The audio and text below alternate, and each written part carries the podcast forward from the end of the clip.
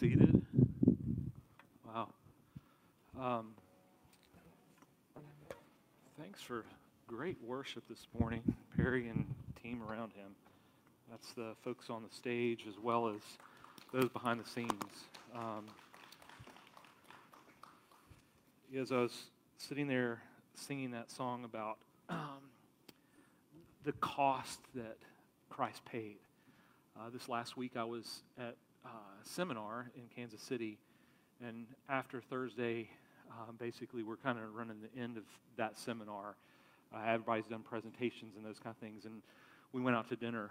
Um, and you, you kind of get into a classroom setting with a bunch of guys. There was 11 of us and two profs. And uh, you, you, don't really take time to get to know each other's testimony and, and how you came to faith in Christ. And so we sat down at dinner. And I just looked at guys and said, hey, you know, would y'all mind sharing? And one of the guys uh, that I've been spending some time with through the week shared he came to, to Christ as a collegiate, and then I got to share my testimony. Um, and then we got interrupted, and, and, some other things happened. But um, it was it was a sweet reminder to me to share with a bunch of guys in their you know adulthood and um, from various backgrounds, just the the wonder of salvation. And I, I remember as that 20 year old getting out of my bed uh, and, and praying to surrender my life to Christ because I knew that my sin is what he paid the penalty for. It never gets old to think of that. It, it is the, the testimony that we have is powerful, folks.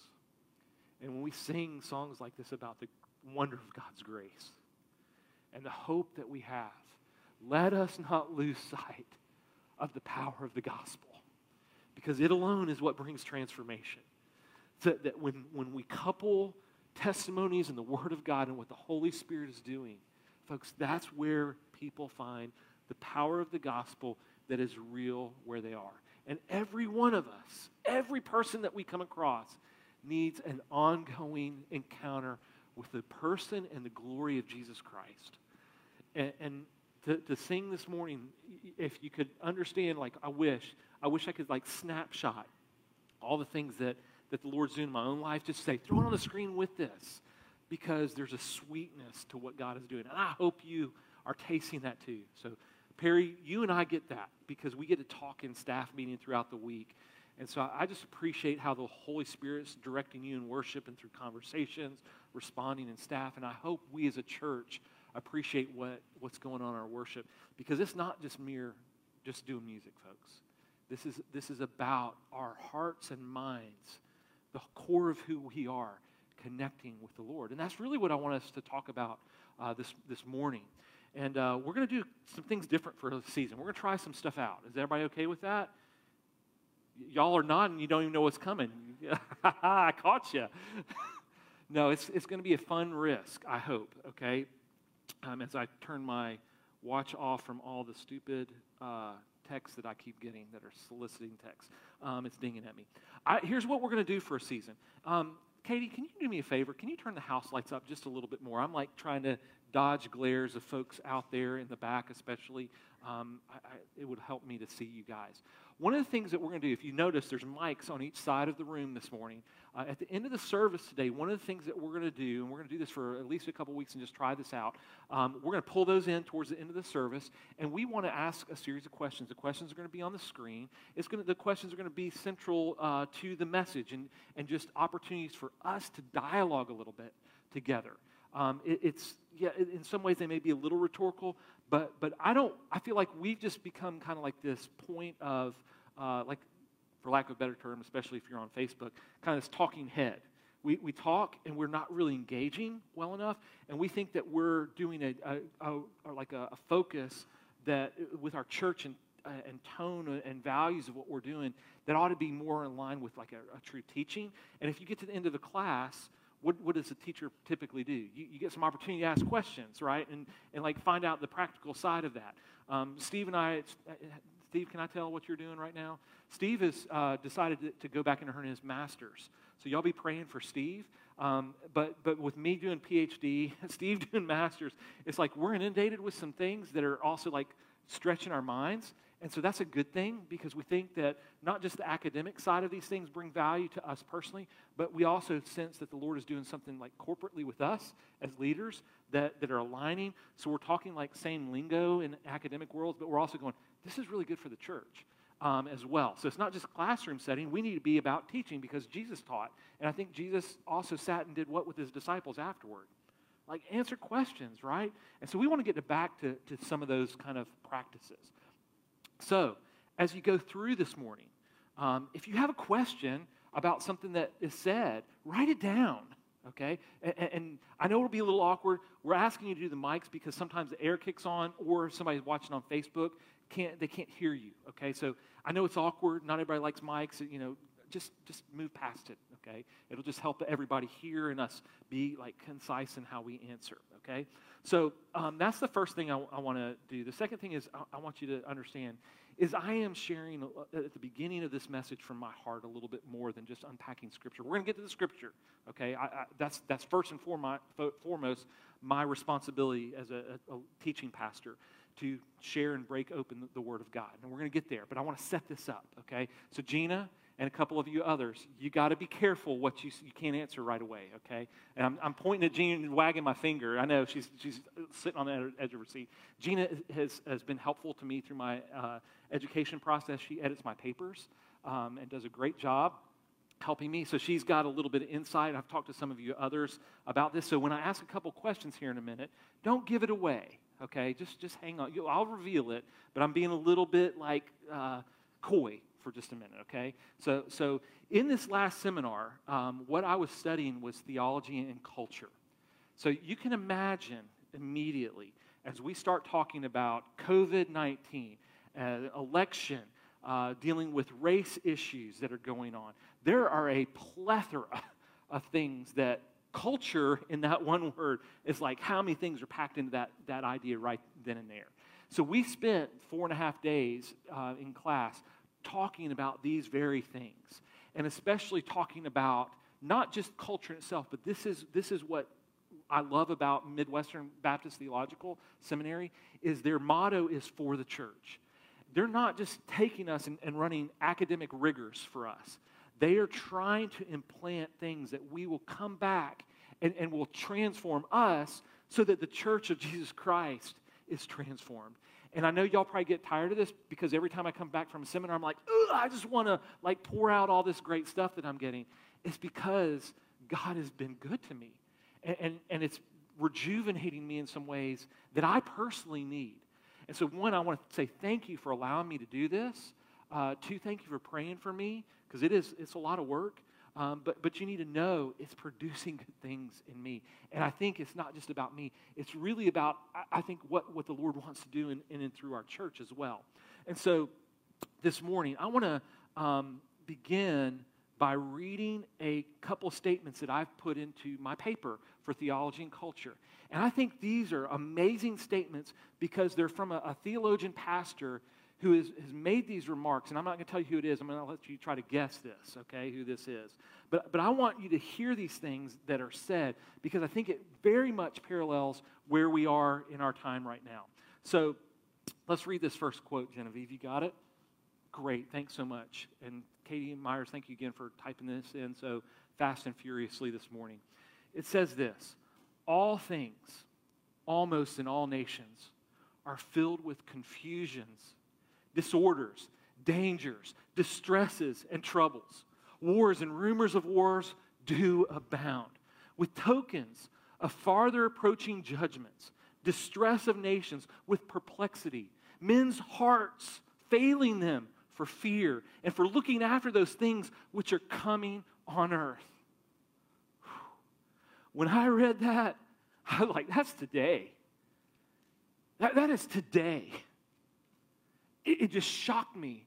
And, and what I began to think about is that verse in Ecclesiastes where the writer says there's nothing new under the sun.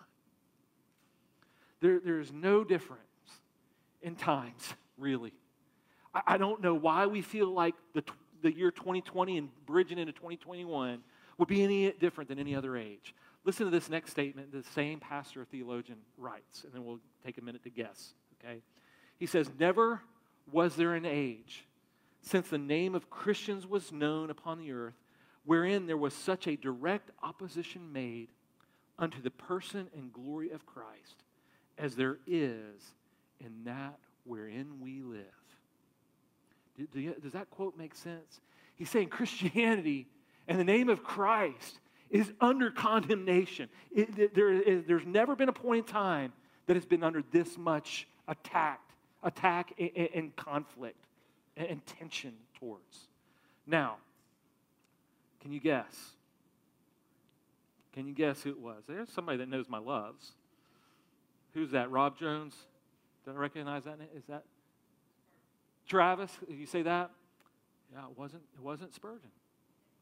It was not A.W. Tozer. Gina, you're dying to share, aren't you? You don't know, okay? You do know, okay. Pete, don't say anything. That's cheating. Kidding. It's actually John Owen who lived and said this in the year 1683, just prior to his death. Think about that. In the 17th century, he is saying these things. And what, what sparked me about Owen's comments is, is reading some more contemporary books about theology and culture and what shapes worldview is how Owen captured these things so well as a pastor and a theologian. And, and he understood the conflict that the world was, was facing at his time. But it's no different than where we are, honestly, today. And, and I think you could take Owen. I think you could take Spurgeon or Edwards. I think you could take some other, like Moody or somebody else in the States, and you, you could say, they could say these same exact things century after century after century. And I could have put those same terms and just modernized the language a little bit and said, that's me saying that. And y'all would have said, yeah. Now, now, why am I sharing that? Because I think, and this is one of the things that, that so impressed me about Owen and, and what my paper was really trying to capture is Owen has written volume after volume. No, no joke. It's like 18 volumes. They're, they're, they, they're um, books like this. And it's not big print, I'm telling you. And it's puritanical language that is rough to get through. And, and he's so influential, though, because he's written volume after volume, and he knew people and he knew the Lord. And, and what sparked me was his understanding of the truth of the gospel. But when you read that, especially that first quote about the fears and all the struggles that mankind faces, is he understood the hearts of people too.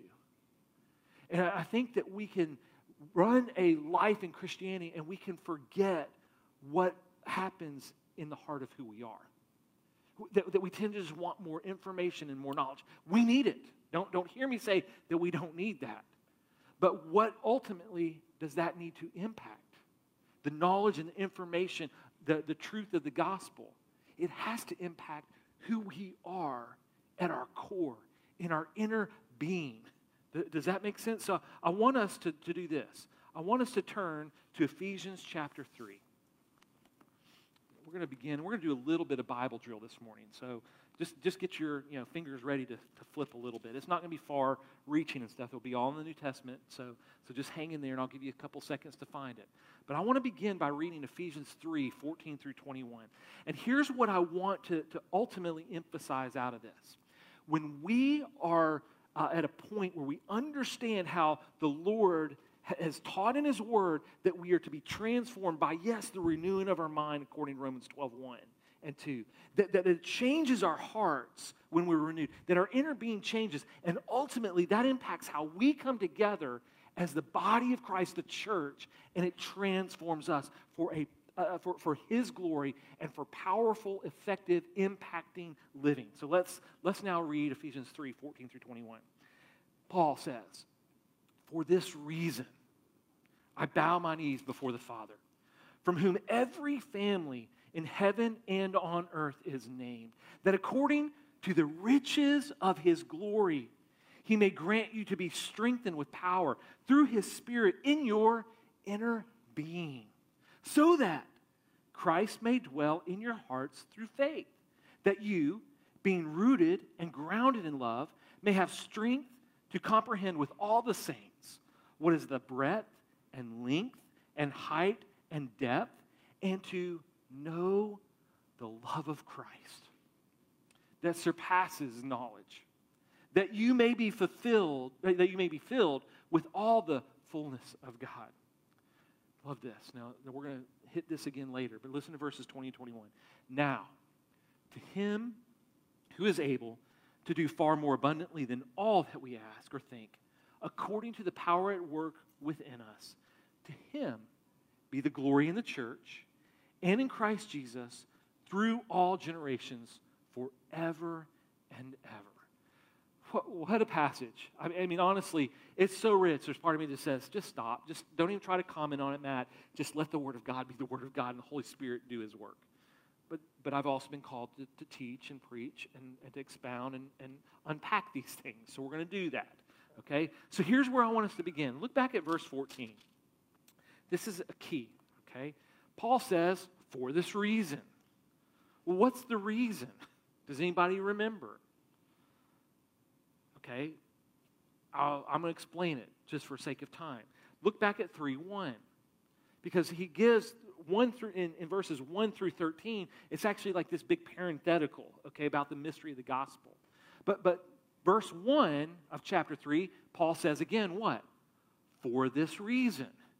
So, so he starts to give the reason or, or, like point to the reason of what he's about to say, but he gives this parenthetical. Paul always does that. He like interrupts his thoughts. He's like bunny trail king. Okay, if we if we really don't know that, he does it all the time. So in verse 14, he picks back up from verse one. He's like, oh yeah, had this interrupted thought. Let me go back and finish this. That's what 14 through 21 is. It's picking the reason up. So what is 3 1's reason? We got to ask that. Am I making sense? So we have to go back. What's he talking about in 3 1 for this reason? Well, here's what it is in chapter 2, he unpacks the church, the glory of the church, the bride of Christ that has been transformed uh, uh, from people of Jewish descendants or, or, heritage as well as Gentiles, that they've been people made into one in the person of Jesus Christ. He is the head of that church for his glory. He's, they're being made into a, a household of faith, a, a temple built with living stones. It's the church. So, so for this reason, Paul's looking at the church and saying, for this reason, this beautiful organization that Christ has ordained, that Christ has set apart, there's something that we need to know and do. Folks, let me say this. And I, I, you, you've heard me say this again and again. Christ loves the church. One of the things that Owen said that just arrested my attention when I read this, he said, every, uh, uh in Christ, there is a, a, Christ is a repository and treasury of every value for the church. Think about that for just a second. Christ is a repository and treasury of every value that we need in the church. Who, who, do we need to love? Who do we need to pursue? Who do, who do we need to experience ongoing every day? It's Jesus Christ. And that's his whole last letter. It's on us experiencing the glory of Christ. Here's the crazy thing as we experience the glory of Christ, the call is for us to relate to Him and walk in a way that we love Christ and, and therefore we're loving the church. It's a, it's a simple economy because in Christ, everything that He's given us is here and present. So it's values, it's hopes, it's gifts, everything we need is found in the church. I don't know about you, but that makes me go, if that's what Christ has done for the church and I'm to love him and that's the value he's placed, I just need to line with that. I need to follow hard after that. I need to, to make sure that, that I'm, I'm getting that every moment of my life. And that's what Paul says. He says, for all of those reasons, what's he do? Verse 14, chapter 3, verse 14. He says, for this reason, I bow my knees before the Father. What's that a, a metaphor for? Surrender? But what kind of surrender? prayer, right? It, it, he's saying, This is my prayer for the church. That, that we would experience something together. Okay? Now, what we're going to do is we're going to come back and we're going to unpack this passage after the children's time. Okay? And what Paul's prayer really consists of as we look at these thoughts. Can y'all hang on to that for just a couple minutes, adults? Okay, great. Rob, Juliana, Kids, come on down. It's time for you to get some teaching and some singing and motions and all that stuff for you, okay? So come down here and find a little spot on one of the cushions and listen to Mr. Rob as he teaches.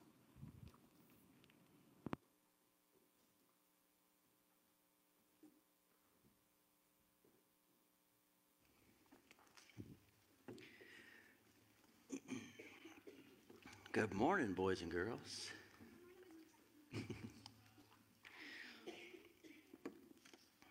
All right. Today we're going to be talking about how Jesus is the light of the world. Now, each of y'all, how do you feel when it's really dark out and there's no light and you can't see? Comfortable? what about you, Oliver? Are you scared whenever it's really dark? It can be. Can't see things, you don't know where you're going, you bump into things if you try to walk around. What do you think gives us light when we need? If you're outside, flashlights. Mm-hmm. Yep. Uh, could you turn your lights down for a second? So if it's really dark out, what I like to use is my headlamp.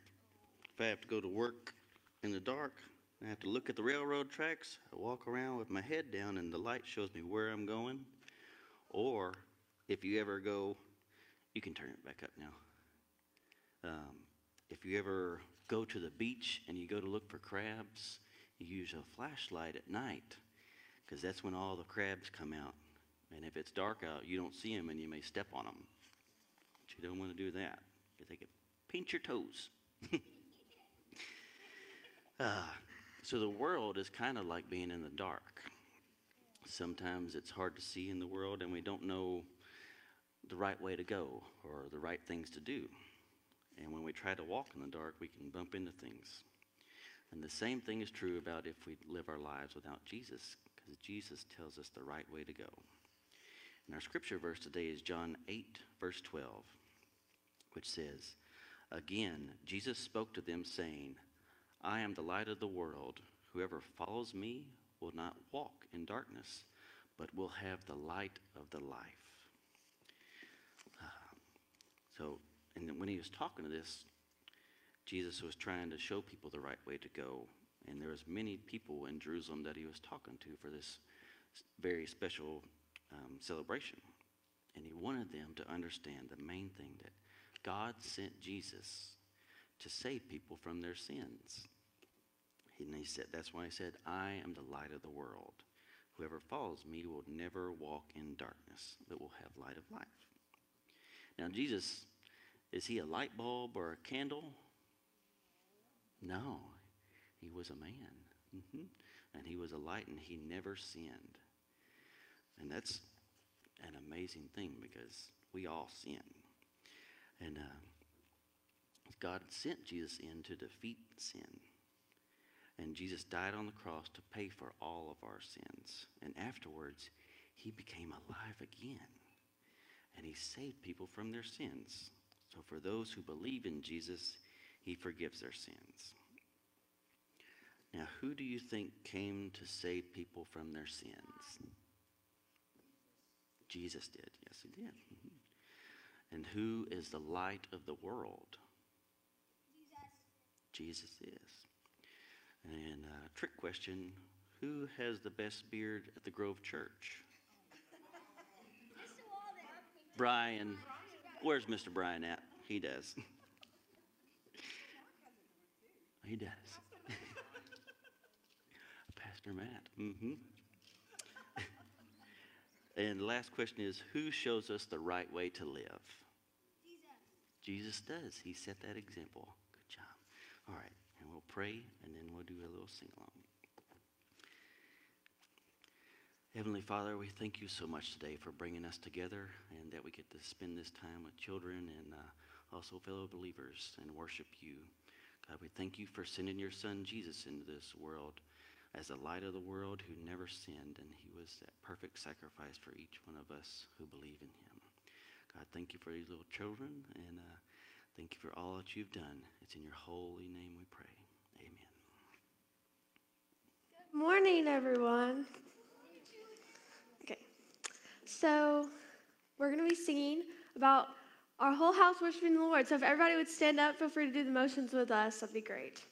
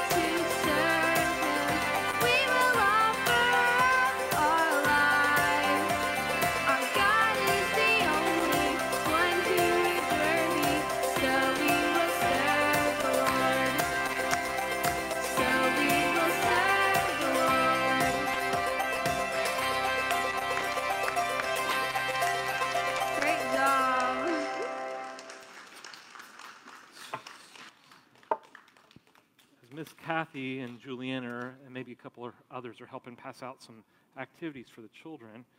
I just want to like tie that song in for a minute because as we're thinking about this idea of choosing to serve the Lord, that really does relate to what we're talking about in, in the message today. Because I think as we think about how the Lord has called us to be people that, that serve Him well in the church, it is a response that we make to Him for His goodness to us. And so our worship is a portion of that. There's other aspects of our lives as well that reflect that. And so as we return back to Ephesians 3, what I want to remind you of is, is Paul is praying these things for the church. And we need to unpack what this prayer consists of, okay? Because as again, I want, I want to point out, remember when I referred to the doxology, this is about the church revealing the glory of Christ. So these, these, this matter of Paul's prayer is how do we fulfill our responsibility in a response to God as the Holy Spirit is working in us? That, that we would take that work and we would uh, join into that work in our sanctification and that we would together glorify God through the church. That, that's his goal, if you will. So we're seeing that unpacked. So Ephesians 3, let's pick up in verse uh, 15. Ephesians 3.15. So he says, from, who, from whom every family in heaven and earth is named. Now, here's what he's praying. That according to the riches of his glory, he may grant you to be strengthened with power through his spirit in your inner being. Now, I don't know about you, but, but I'm thinking, okay, that's a really important prayer that Paul is saying that we, as individuals, need to be strengthened with power in our inner being. And I stopped and I was like, what is this concept of inner being really mean? Because if we don't understand that, because it's not strengthened by lifting weights, it's not strengthened by running a, marathon or a half marathon or a 5K. It, it's not about those things, it's about being strengthened in our inner being. And so I started running through the scriptures and going, what, what does Paul mean by that? Where else has he used that phrase? So I want us to turn over to, to Romans, if you can, mark Ephesians 3, because we'll be back there. But turn over to Romans chapter 7, verse 22. And, and let me give you a context as you're turning to Romans 7 that'll hopefully help you understand kind of where I'm pulling this one little verse out of. Paul is talking about the struggle between the flesh and the spirit in Romans 7. He's talking about how the law points out the struggles of sin in the flesh, but the, the spirit, the new man, has, has uh, been transformed because of the work of the, the, the Lord in his life. Okay, and so we're looking at 722, and he says this.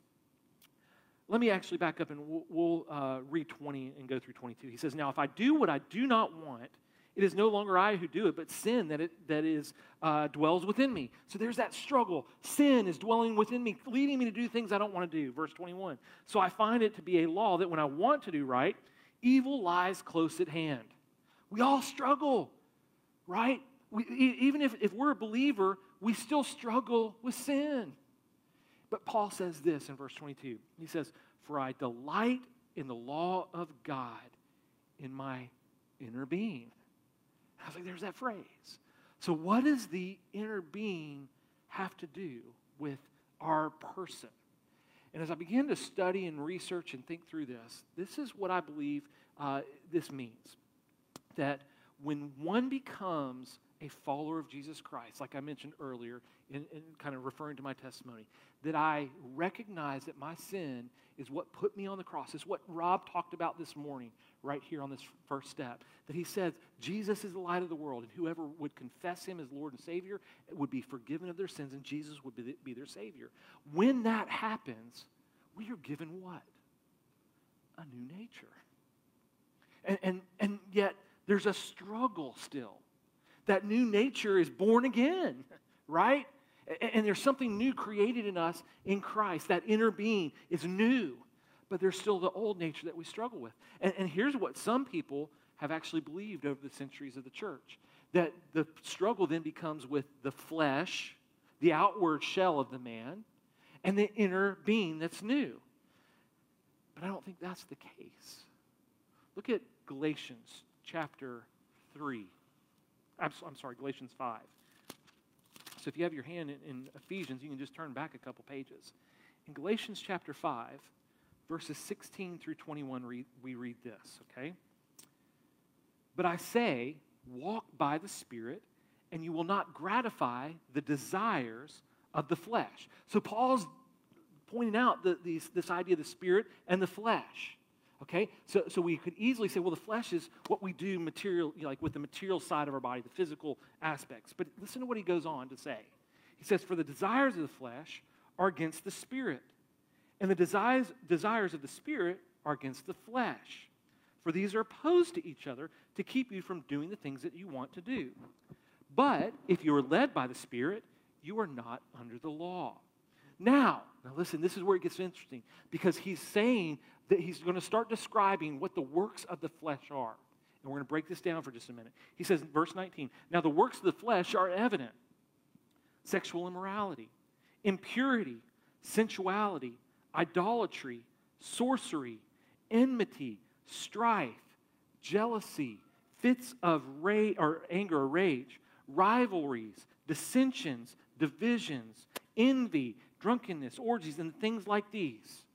Now, before I go further, I'm not going to unpack all of those, those, those things in that list. But how many of those actually had to do with like the, the, the physical body? There are several things that did, right? But did every one of them? No. Like, what is envy? Envy is not a fleshly thing.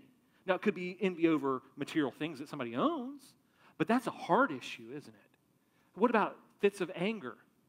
Right? That, that, that's not a physical thing. Now, it may manifest itself physically as you see someone get angry and throw something or scream and yell, right? You know, shake their fists at you driving or worse. You know, it manifests itself that way. But it's a heart issue. Now, let's look and see what Paul says further.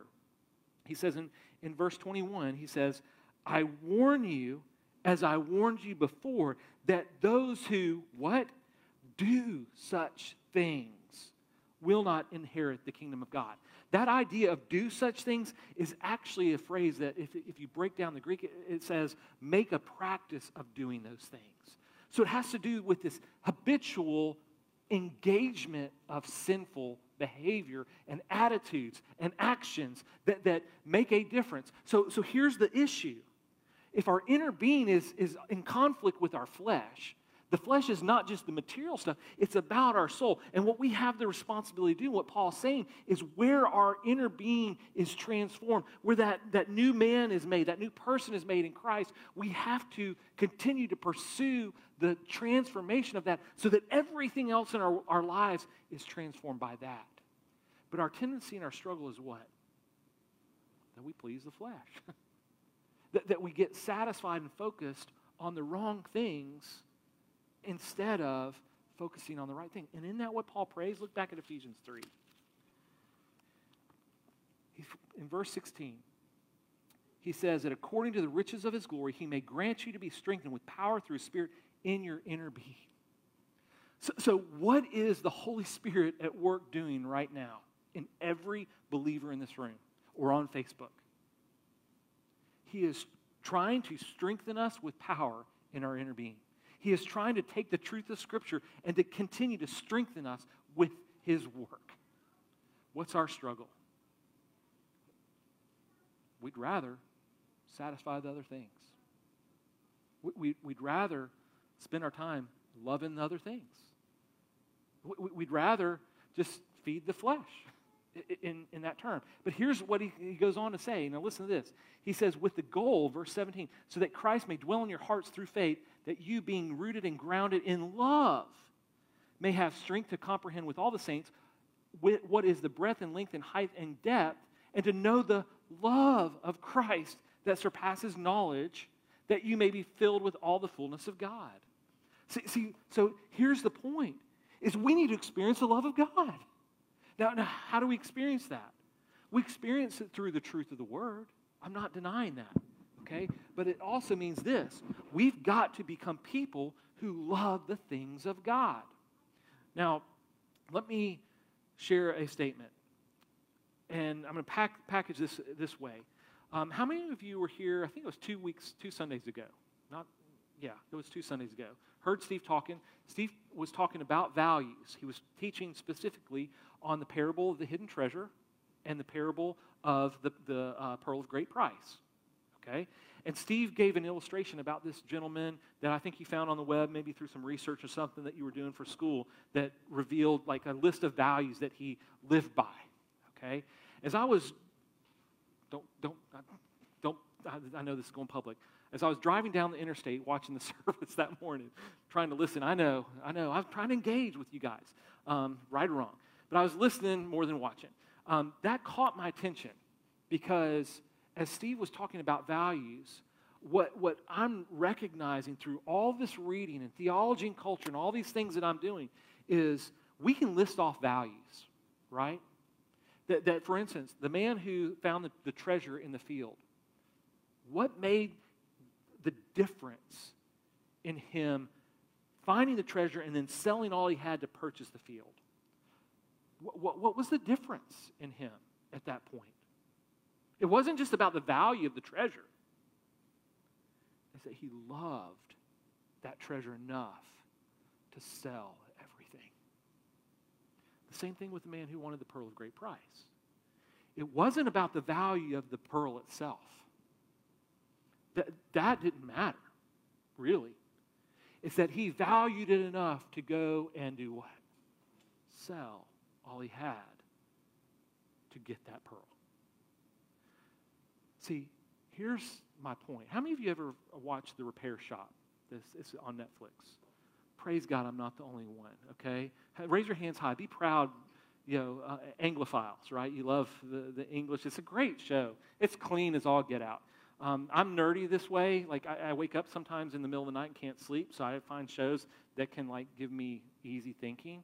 This is one um, that gives you easy thinking. It's very clean. It's this repair shop over in England, out in the country of England, that what they do is they, they have these great experts at re- restoration, whether it be wood, it's like stuffed animals, ceramics, uh, metal workers, there, there's, there's all sorts of clock workers, you know, all these things. And people will bring their family heirlooms into the repair shop to have them repaired. Most of the things are really not that valuable, are they? But, but the value lies where? In the sentiment of the family members that there's some kind of history about a trunk that, that their grandfather traveled with, or great grandfather traveled with, that they brought from France throughout or wherever. Or this is their stuffed animal that they were given, their grandmother was given back in World War II that survived, and they want it restored at some level.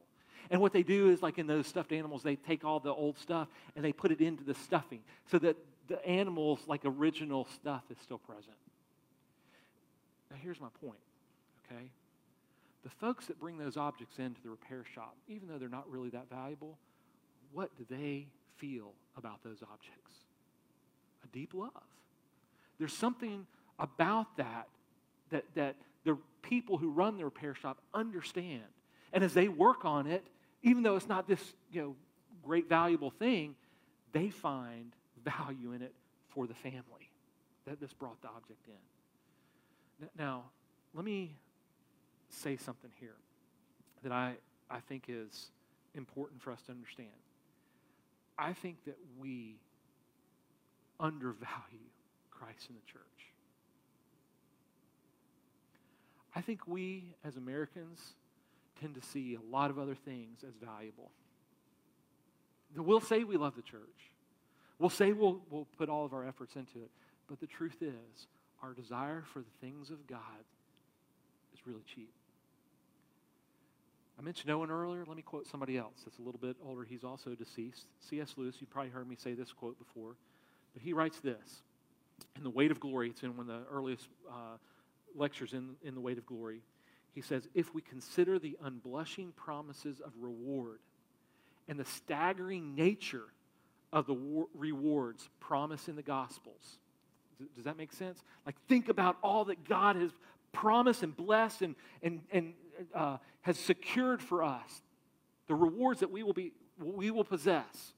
The things that we've sung about, about heaven and being able to be in the presence of God this morning. Here's his conclusion. He says, It would seem that our Lord finds our desires not too strong, but too weak. Every time I read that statement, I am so sobered and humbled because I would have to confess that the Lord finds my desires for Him and the things of God not strong enough. And how different would my community be if I desired the things of the Lord more deeply? How different would your community be if you desired the things of the Lord more deeply? See, that's what Paul is getting at in Ephesians 3. That if we, if his prayer is that we would increase in a knowledge of the love of Christ, folks, if we really got a taste of it, how different will we, how different will we think? How different would we live? How different will we build relationships? I think vastly. And as we begin this series about how we love the church, I think we've got to begin right here. Where are our desires? Do we love the things of God? Or are we too easily misplaced by our love for other things? Here's what John MacArthur says He says, When the Holy Spirit has empowered us, Christ has indwelt us, love, the love of Christ has mastered us, and God has filled us with his own fullness then he is able to do exceedingly and abundantly beyond all that we ask or think. So I don't know about you, but when I think about a statement like that, it makes me desire something greater. It makes me desire to love the Lord in a way that I cooperate rightly with the Holy Spirit so that the work of the Lord is effective in my life and that my love for Him abounds in, in a way that the Lord can do exceedingly more. I've got to be in cooperation with Him. So let me not be found desiring the Lord in too weak of a way. So, here's what I want to encourage us to do. I want us to answer some questions. Steve, you going to come up and join me? So, this is new. Thomas, you responsible for getting that mic? Thanks, Josh. You on that side? So, we're going to have these mics. You guys turn those on. Steve, I would just say grab that. Grab a stool over there, man. Um, so, I, I've got a couple questions that I want to pose to us this morning. Hopefully, this will be a good experiment and we'll have some fun with this and also learn. Okay, the first question is this What does this message teach us about people and our relationship to God? And we're going to enjoy silence if we have to. What does this message teach us about people and our relationship to God? Just come to the mic. Just make your, make your way up there. You know, you, you're not afraid, so I'm just going to ask you to do one thing. Don't take it back with you. Take the microphone back. Don't, with don't me? take it back with you. Is this okay? Yeah. Okay. Are you trying to get somewhere with this question or No. can I, whatever? Okay. Just, I want to answer right because I like to get the right answer. So, what does this message teach, teach us about people and our relationship to God? I mean, it seems like the obvious answer is our relationship to God has to be within the context of the church, which is God's people. Great. And if it's not, we're going to suffer. And I've just, as you were talking about that, I was thinking about family members I know that are believers but have said, we have no need for the church. And I watch that and I watch their lives. And when things are hard, they're alone. They come up with goofy interpretations of scripture, which I can do that too, but I have accountability Yeah. within the church. So Yeah. That's, that's great. And, and, and I, I don't think I did maybe necessarily a full job of unpacking that, Paul's praying for us as individuals, or the church at that time as individual, I think it still applies to us today, that, that we would be you know, transformed in our inner being, right? But that impacts ultimately the doxology. He comes back and he uses terms like we. We talked about that this morning. Um, the, the plural we, that it's ultimately inner being for me, but that can't be apart from the church body. It, it has to be in community because that's what Christ ultimately gave himself up for. He's the head of the church, not just Matt Warren or not just your name. So, Gina, I think that's absolutely accurate. I think it goes beyond that too, in some ways.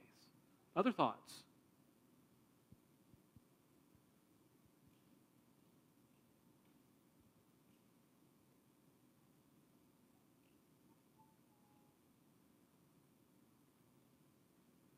Steve, you want to share anything on it? Not yet? okay. All right. I- I will say one thing that, um, and we've talked about this before, because what was what was Christ's command? The the Great Command. No, that was the Great Commission. Okay. Yeah, so great. Lo- but but how? There, there's a qu- there's a qualifier and a quantifier. Love the Lord your God with all. Now you have these quadrants: heart, soul, mind, and strength. So, so this message teaching about this says this that your, your heart where your treasure is, your heart will be also. That this relationship that is that is two-way, okay? That is that is between Christ, God, God the Father, God the Son, God the Holy Spirit. That that relationship that is manifest in, in a loving act that is quantified and qualified with all, okay? There's the quantified and qualified heart, soul, mind, and strength, is not just only this in those two quantities and qualities. It is and love your neighbor how? which is this. So the way that you are doing this is manifest then in the way that you do this. And so when he when when when you mentioned Galatians 5 that that the that the manifestation of the Holy Spirit is the fruit. And those are the relational components that are lived out this way. Yeah, good. Other thoughts? All right, we'll move to the next question. Um, what is it that holds people back from having their desires focused more strongly on the Lord?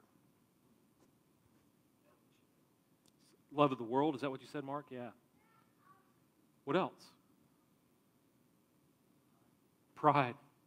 Absolutely. I know you're not coming to the mic, but let's do better. No, I'm kidding. I'll repeat it. Those are short answers.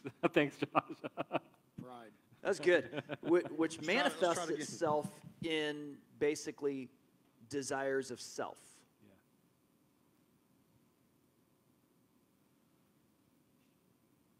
Mean, Isn't it amazing? I think, I think the, the goal of this question is really for us to hold this mirror up to ourselves and say, yeah, that's the world, but it's also me. How, how many things distract me from my love of the Lord? Yeah, Thomas. So I've been check one. Y'all hear me okay? Yeah. I've been working up north a lot, and I feel like peer pressure more than anything else. Because in the Bible Belt here, it's kind of easier, but like when you get out and you get around, there's there's less and less Christians. I feel like so makes the focus a lot like clouded. I- Yeah.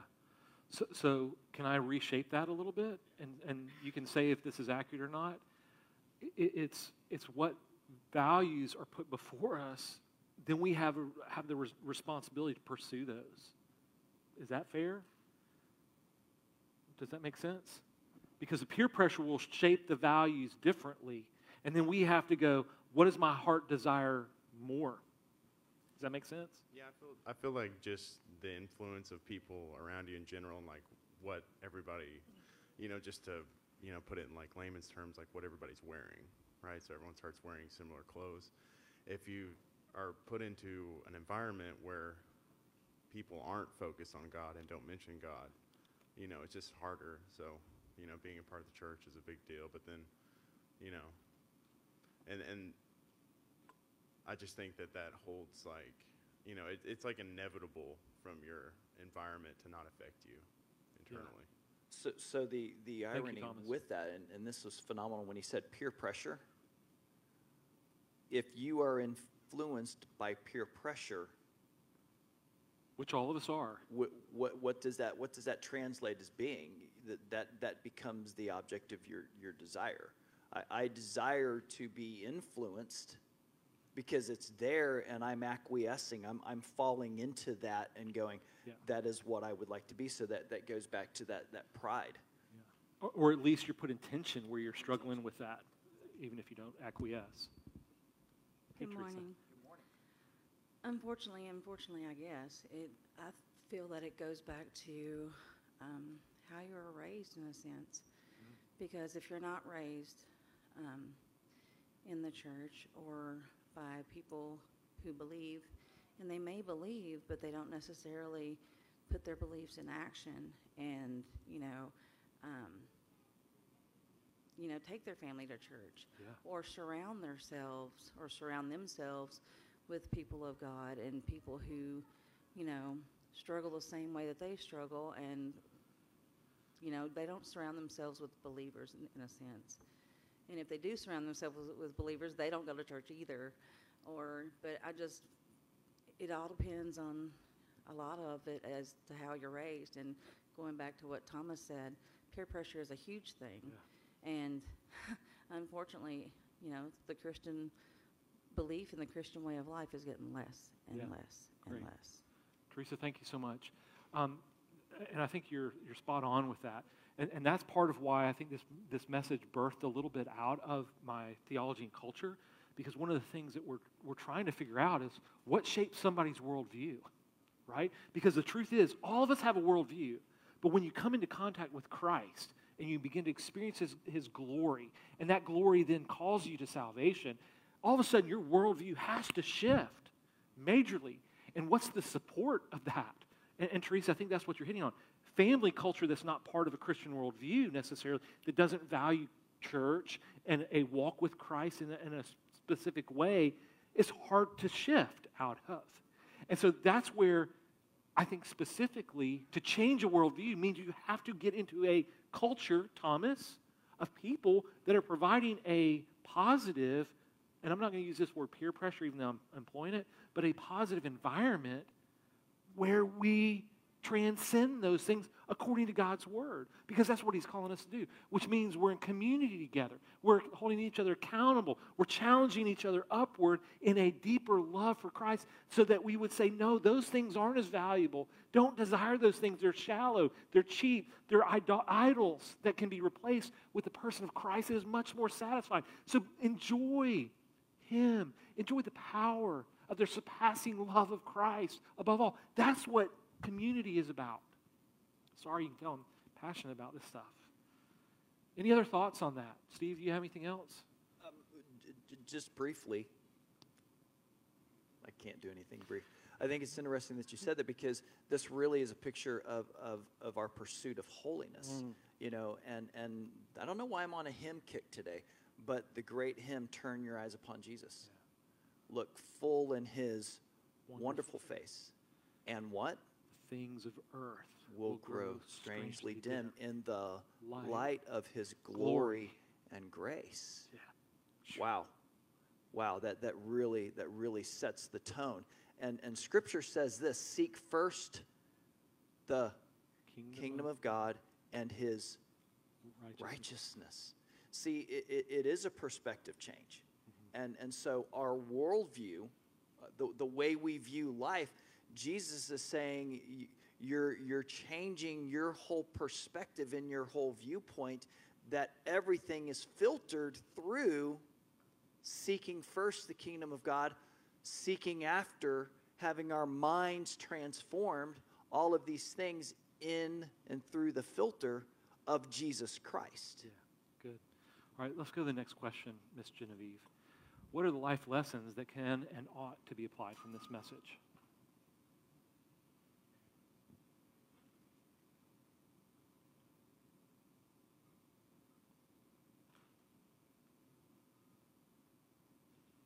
What is the personal takeaway for you? Yeah. What is the takeaway for the church?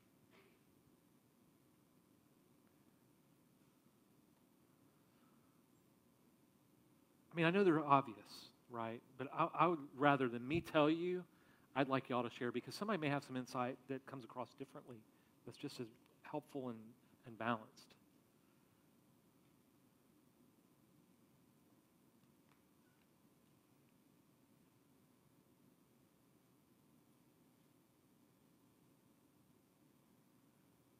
Rob Jones is coming. Debbie Randolph, come on. Go, Debbie. Ladies first. Okay, in the days of COVID, um, we've had this disconnection that has, for I'm sure everybody, been traumatic, to say the least. And what that's done um, to our our grow room. Uh, we have continued to meet weekly. We've had a couple of hiccups here and there, but weekly on Zoom meetings, and the transition to that has been very challenging. It's very different, as everybody knows. But what that has brought to light and what has become so sweet during this time is the knowledge that we need each other so desperately. Yeah. We have to have each other. We have to. You can, it's like you feel like you're dying without it. Absolutely. How many can relate to that? That at some point over the last year, you felt insulated, isolated, alone, and desperate for community. I have. Okay? And, and Debbie, I think that's why, one, God never wired us to be this way in humanity from creation on. And that's why, again, I think to me, I immediately go, yeah, it's an interpersonal thing, but it's also a corporate thing. We got to have both aspects. I am responsible for me, but I'm also responsible for you and, and the rest of you. And, and it's a sweet thing. The church is a sweet thing. A- And we need each other. Thank you so much. Rob? Um, so when we're talking about the inner being in Ephesians, and it goes on to say, being rooted and grounded in love, mm-hmm.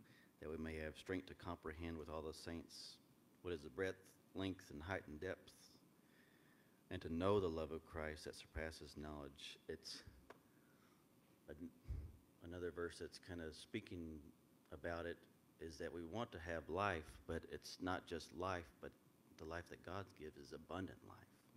We can have our, um, it's John 10 10 is the verse that kind of goes about it is the thief comes only to steal and kill and destroy. So that's the world. That's if I'm putting my values into what the world shows, it's it's stealing my time from Christ. It's stealing my love. It's stealing all of my life. And Christ didn't come into the world to just make us zombies of what the world wants us to be. Because I don't really care what the world wants me to be. Christ came that they may have life and have it abundantly. So with if I'm living my life geared towards the world, then I'm completely missing the picture that Christ has given to me. That he wants me to have abundant life through the love that he gives and the light that he is. And it's just what I talked about in the children's sermon that he's a light and this light's in me. I can either choose to snuff it out and turn and go to the world or let it shine. So it, that's Very good. Very good. Thank you. Anybody else? Real quickly. All right, I'm going to throw two more questions up on the screen. Do you have any further questions or comments? Just open it up real quickly. And just say no fair baby passing. That, that's just not, you know, you, you didn't, Steve, Steve's Okay. going to get on the end next. Yeah, so that's, that's it. yeah. Because it's like, and then the other thing, as soon as you did that, everybody went, Yeah. So I, I think this is probably the most practical uh, application of the day because it, it, it focuses us, uh, this last question. How can we pray for one another in response to this message? Because it's not just praying for me, but it's the community application. That, that we would be people of prayer for one another. So, how can we pray?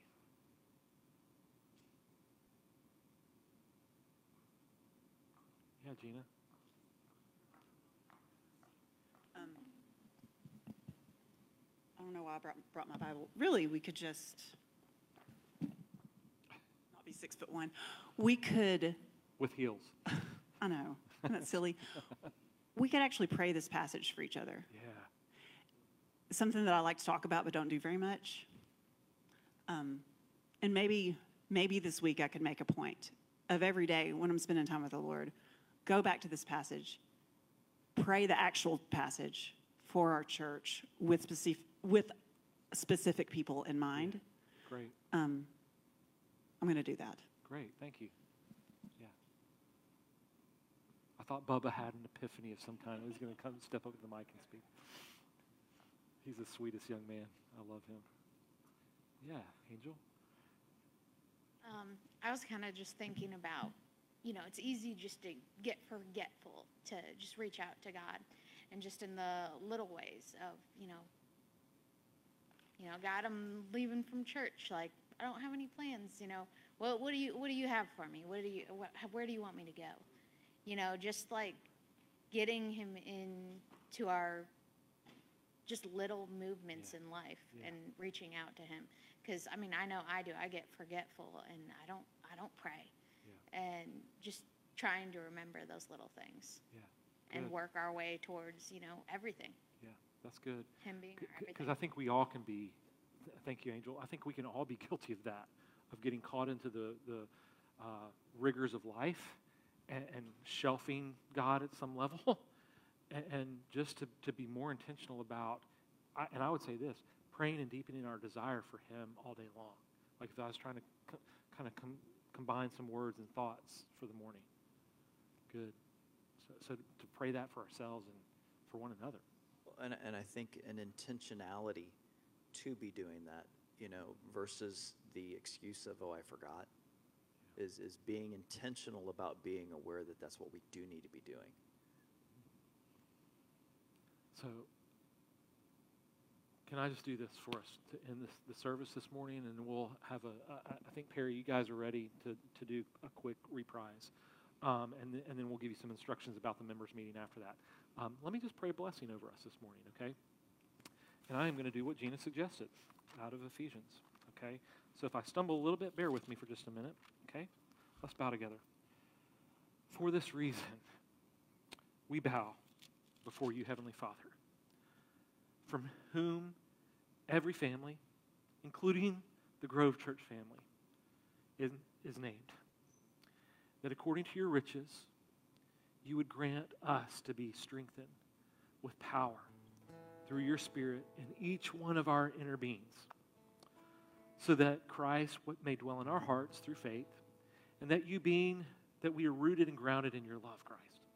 And we may have strength to comprehend with all the saints, not just at the Grove Church, but everywhere, whether that be across Robertson County, uh, across the state of Tennessee, across the nation, or across the world, that we would comprehend together the breadth and length and height and depth of your love for us, Christ, because it surpasses knowledge.